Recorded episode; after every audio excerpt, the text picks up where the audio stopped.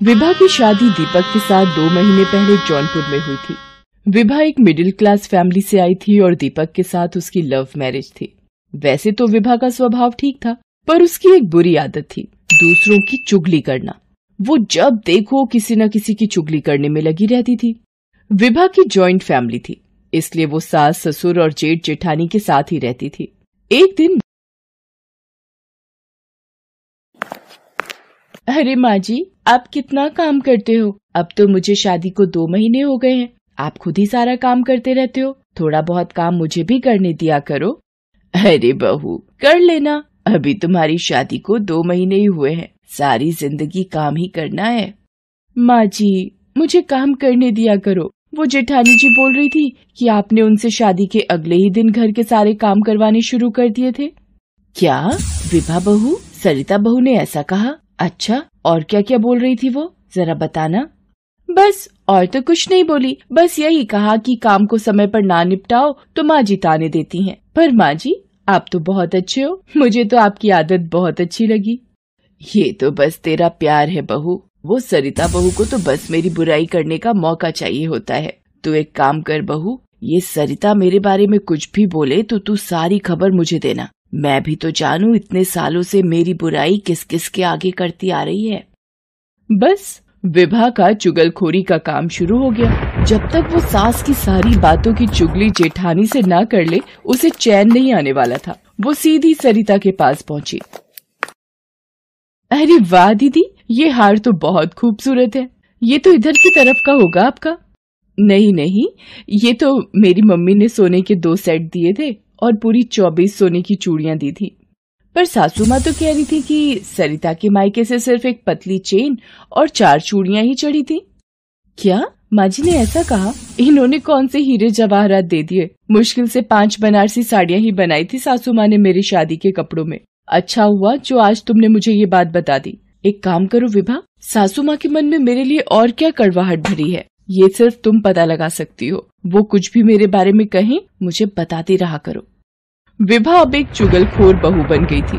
वो अपनी सास और जेठानी की चुगली एक दूसरे से करती रहती थी। एक दिन, दीपक, आप रोज़ाना जल्दी दुकान चले जाते हो। फिर जेठानी जी ये क्यों बोल रही थी कि दीपक कोई काम नहीं करता, बस सारा दिन घर पर पलंग तोड़ता रहता है? क्या भाभी ने ऐसा बोला मेरे बारे में? जब उनकी नई नई शादी हुई थी तो मैं ही था जो इन्हें घूमने के बहाने भैया के साथ भेज दिया करता था। और खुद दुकान संभालता था। आज ये मेरे बारे में बोल रही हैं कि मैं पलंग तोड़ता हूँ। विभा, तुम जरा ध्यान रखना। ये भाभी मोहन भैया को मेरे खिलाफ कितना भड़काती है। एक दिन तो हद ही हो गई जब विभा की ननद पूजा कुछ दिनों के लिए मायके रहने आई। विभा को जेठानी की चुगली करने का एक मौका और मिल गया। सरिता को ज़रूरी काम से अपने मायके जाना पड़ा और विभा को तो चुगली करने का बहाना मिल गया। अरे दीदी, ये लो गरम चाय पी लो। अदरक डालकर बनाई है आपकी सफ़र की सारी थकावट मिट जाएगी। अरे विभा भाभी, आप भी बैठो ना कुछ देर मेरे और माँ के साथ। अरे नहीं, ननद जी, आप चाय पियो, मैं जरा कुकर में दाल चढ़ा कर आती हूँ। वो जेठानी जी कह कर गई थी कि आपको समय पर खाना खाने की आदत है। जरा सी भी देर हुई तो पता नहीं कितने तारे दोगी, और एक बार आ जाओ तो जाने का नाम ही नहीं लेती हो। और काम में हाथ बटाना तो दो एक गिलास पानी का भी इधर से उधर नहीं रखती हो आप। बस माँ जी के साथ उनकी बुराइयाँ करने बैठ जाती हो। अच्छा सरिता भाभी ये सब बोलती है मेरे बारे में? उन्हें पता था कि आज मैं आने वाली हूँ तो वो रुक नहीं सकती थी। अपने भतीजे के जन्मदिन पर जाने की उन्हें ज़्यादा पड़ी थी। मेरी तो जैसे कोई वैल्यू ही नहीं है इस घर में। अच्छा हुआ विभा भाभी, आपने मुझे ये सब बता दिया। वरना मैं तो पता नहीं भाभी को कितना अच्छा समझती थी। माँ वैसे सरिता भाभी इस तरह की बात कहेंगी, मुझे यकीन नहीं हो रहा। अरे पूजा बेटी, विभा मुझे भी सरिता बहू के बारे में बता रही थी। वो हम दोनों को एक आँख पसंद नहीं करती। विभा सरिता की चुगली पूजा के सामने करने से बाज नहीं आई। सरिता मायके से वापस आती है। अरे पूजा दीदी, कैसे हो आप? दामाद जी ठीक है ना? पाए लागू माँ जी। हाँ हाँ ठीक है। सौभाग्यवती रहो। भाभी, जब आपको पता था कि मैं आने वाली हूँ, फिर भी आप अपने मायके चली गई। पूजा दीदी, वो आरव का जन्मदिन अचानक भैया ने प्लान किया तो जाना पड़ा। बस मैं जल्दी जल्दी ही वहाँ से फ्री होकर आई हूँ। विभा जब देखती है कि उसकी की हुई चुगली की बात पूजा की ज़ुबान पर आने वाली है तो वो बात बीच में ही काट देती है। अरे पूजा दीदी, ये लो गर्म गर्म समोसे। मैंने कल्लू हलवाई से दीपक को बोलकर मंगवाए हैं। अरे विभा भाभी, आप मेरा कितना ख्याल रखते हो। सरिता चुपचाप अपने कमरे में चली जाती है। सरिता अपने पति मोहन से कहती है, मोहन, ऐसा क्या हो गया जो आज पूजा दीदी ने मेरे से ऐसे बात की है? कुछ समझ नहीं आ रहा। एक दिन कमला और सरिता मंदिर गई हुई थी। विभा के ससुर ने उससे कहा विभा बहू, ये कमेटी के चार लाख रुपए हैं। कमला सरिता बहू के साथ गई हुई है तो तुम ये रुपए संभाल कर अपने पास रख लो। अगले हफ़्ते मुझे किसी दुकानदार को देने हैं, मैं ले लूँगा। ठीक है बाबूजी, मैं रख देती हूँ। विभा अलमारी में रुपए रख देती है। कुछ देर बाद विभा की सहेली शोभा उससे मिलने आती है। अरे शोभा कैसी है? बहुत दिनों बाद मिलने आई है। शादी के बाद तो तूने बिल्कुल ही आना बंद कर दिया है। अरे हाँ यार, वो नया बिज़नेस शुरू किया है तो उसी में थोड़ा बिज़ी रहने लगी हूँ। अच्छा ऐसा भी क्या बिज़नेस शुरू हो गया जो फुर्सत ही नहीं है? अरे विभा, बहुत बढ़िया बिज़नेस है जिसमें पैसे डबल हो जाते हैं। लाख लगाओ तो पाँच लाख हो जाते हैं। अच्छा चल बढ़िया है। मेरे हाथ में तो कभी इतना पैसा ही नहीं रहता जो लगा सकूँ। अभी देख ले, मेरे ससुर मुझे चार लाख रुपए रखवा कर गए हैं। अगर सासू माँ या जेठानी जी घर पर होती तो उन्हें ही रखवाते। वो तो उनकी मजबूरी थी कि कोई और घर पर नहीं था, इसलिए मेरे पास रखवा दिए मुझे तो जिम्मेदार समझते ही नहीं है ये लोग। देख विभा, यही मौका है इन लोगों को दिखाने का कि तू भी क्या कर सकती है। ये पैसा इस बिज़नेस में लगा दे। मुनाफा होगा तो तेरे ससुर भी तेरी तारीफ़ करेंगे। फिर तो तेरी इमेज सबके सामने ऊँची हो जाएगी। हम्म।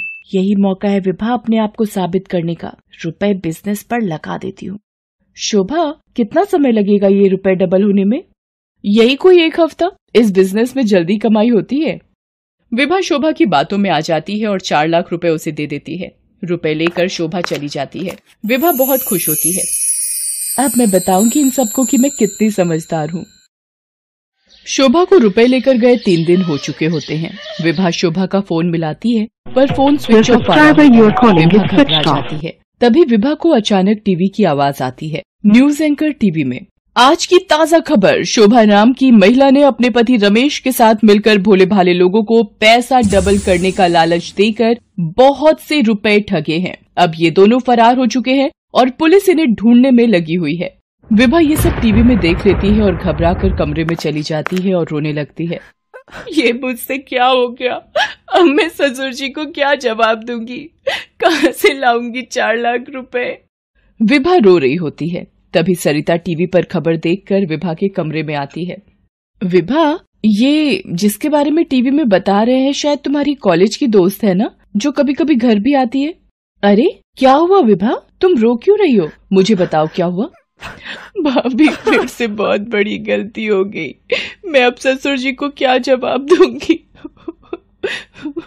विभा सरिता को सारी बात बताती है कि शोभा ने उसे झांसे में ले लिया था और लालच देकर उससे पैसे भी ठगे थे। सरिता सारी बात सास को बताती है। विभा बहूब गलती तो तुमने बहुत बड़ी की है, पर ये सब करने की क्या ज़रूरत थी? तुम्हें इस घर में किस बात की कमी है? तुम्हें जो रुपए ज़िम्मेदारी के साथ संभाल कर रखने थे वो ऐसे काम में लगा दिए। माँ जी माँ जी मुझे माफ़ कर दीजिए। विभा तुम रो मत। माँ जी इस उलझन से बाहर निकलने का रास्ता तो ढूंढना ही होगा। विभा बहू रोना बंद करो और मुझे दोपहर तक का वक्त दो। कमला सरिता के साथ बाज़ार जाती है। विभा सोचने लगती है ये माँ जी और दीदी अचानक बाज़ार क्यों चली गई? कुछ घंटों बाद दोनों बाज़ार से वापस आती हैं और विभा के कमरे में जाती हैं। ये चार लाख रुपए जल्दी से अलमारी में रख दो, विभा बहू। पर माँ जी ये रुपए? विभा माँ जी ने अपना सोने का हार बेच दिया और ये पैसे जुटाए। क्या माँ जी आपने अपना हार बेच दिया पर मेरे लिए? माँ जी ने कहा कि वो हम दोनों से बहुत प्यार करती हैं, इसलिए उन्होंने ऐसा किया। माँ जी सरिता दीदी, मैं इस लायक नहीं थी। मैंने तो हमेशा चुगली करके आप दोनों को एक दूसरे के लिए भड़काया है। सरिता दीदी, पूजा दीदी को भी मैंने आपकी चुगली की। कोई बात नहीं विभा बहू, तुम मेरी बेटी पूजा जैसी हो। मैंने तुम्हारी बात का बुरा नहीं माना। और सुबह का भूला शाम को घर आए तो उसे भूला नहीं कहते। विभा को अपनी गलती का एहसास हो गया था। उसकी सास और जेठानी ने मुसीबत के वक्त उसका साथ दिया। इतनी बड़ी मुसीबत में उसके मान सम्मान को बचाया। विभा को भी उस दिन से समझ में आ गया था कि चुगली करने वाले को ज़िंदगी खुद ही सबक सिखा देती है। इसलिए कभी भी किसी की चुगली ना करो तो ही अच्छा है।